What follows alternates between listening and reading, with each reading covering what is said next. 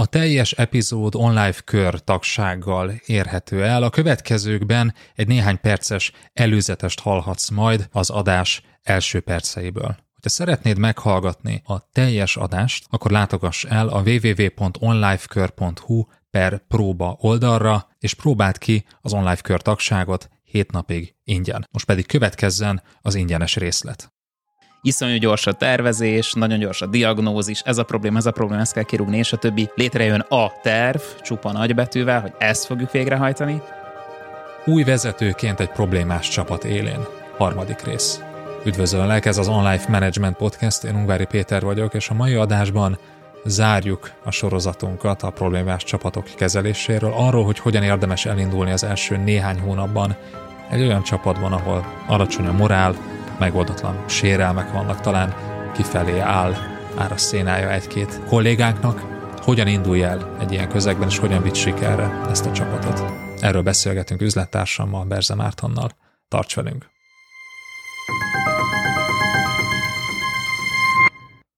Hogyan vegyél át vezetőként egy problémás csapatot? Erről a témáról beszélgettünk az előző két adásban, és a kilenc pontból az ötödikig jutottunk, most pedig a hatodiktól fogjuk folytatni.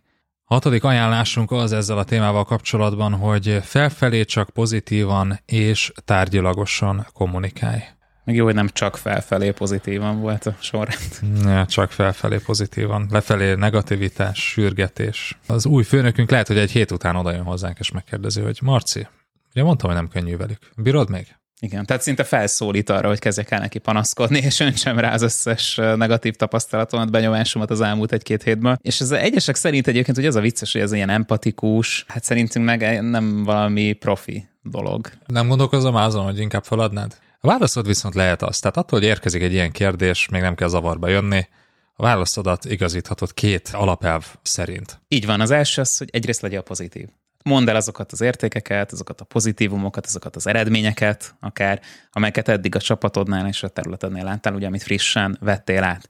Milyen lehetőségeket látsz, milyen ötleteket hoztak be, ugye van van megbeszéléseken például, ki az, akiben pozitívan csalódtál, mint ugye az új magyar tanár, aki nem tudja, hogy tavaly még megbuktál, milyen eredményeket hoztatok, tehát már most milyen, milyen terveitek vannak, és a többit, hát lehetsz pozitív, nyugodtan kiemelheted azokat a dolgokat, amik az elmúlt két-három hónapban jól sültek el. És persze eközben szeretnél reális maradni, tehát beszámolni a negatívumokról, beszámolni a nehézségekről. Nem az a lényeg, hogy téged milyen nehézségek értek, hanem hogy a csapat, a, a terület eredményessége, megtartása hogyan alakul. Szeretnéd képben tartani a főnöködet, tehát nem akarsz neki meglepetéseket okozni, de hát elmondhatod neki tárgyalagosan, hogy Anna elmondta, hogy már új pozíciót keres. Próbálom megtartani őt, de ezzel a területtel, az ő munkájával valószínűleg dolgunk lesz a következő hónapban. És nagyon fontos, hogy ezt akkor tudod megtenni, hogyha sokat készülsz ezekre a megbeszélésekre, ha nem csak úgy spontán beessel.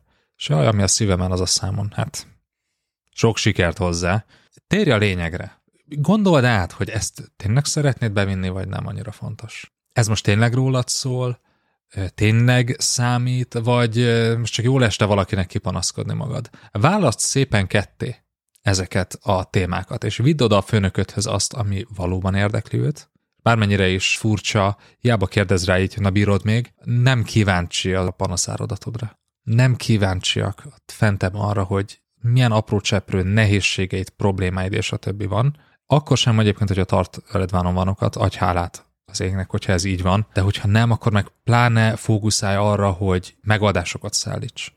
Így van, és ne okoz meglepetést, hogy erről is beszéltünk már korábban, nem jó stratégia meglepetéseket okozni, tehát ez a felfelé csak pozitívan, ez nem azt jelenti, hogy a rossz híreket eltitkolod, nem adott tovább, szőnyeg alá söpröd, ledugózod, és a többi ti is tudjátok, sokszor elmondtuk, a titkok nem maradnak örökké titkok, hogy természetükből fakadóan ki fognak tudódni. Ez mindössze annyit jelent, hogy a megoldásokról, a fejlődésről és az előrelépésekről számolsz be. Tehát nem panaszáradat zúdítasz a nyakába, hanem próbálod ezeket kiemelni, és nagyon tárgyalagosan, nagyon kompakt módon adott tovább a kevésbé kellemes híreket. Eddig tartott a podcast ingyenesen elérhető része. Hogyha szeretnéd meghallgatni a folytatást és a további több száz vezetői tananyagot a hozzájuk tartozó írásos jegyzetekkel és videókkal együtt, akkor látogass el a www.onlifekör.hu per próba oldalra, ahol az első hét napban ingyenesen teheted meg mindezt. www.onlifekör.hu per próba.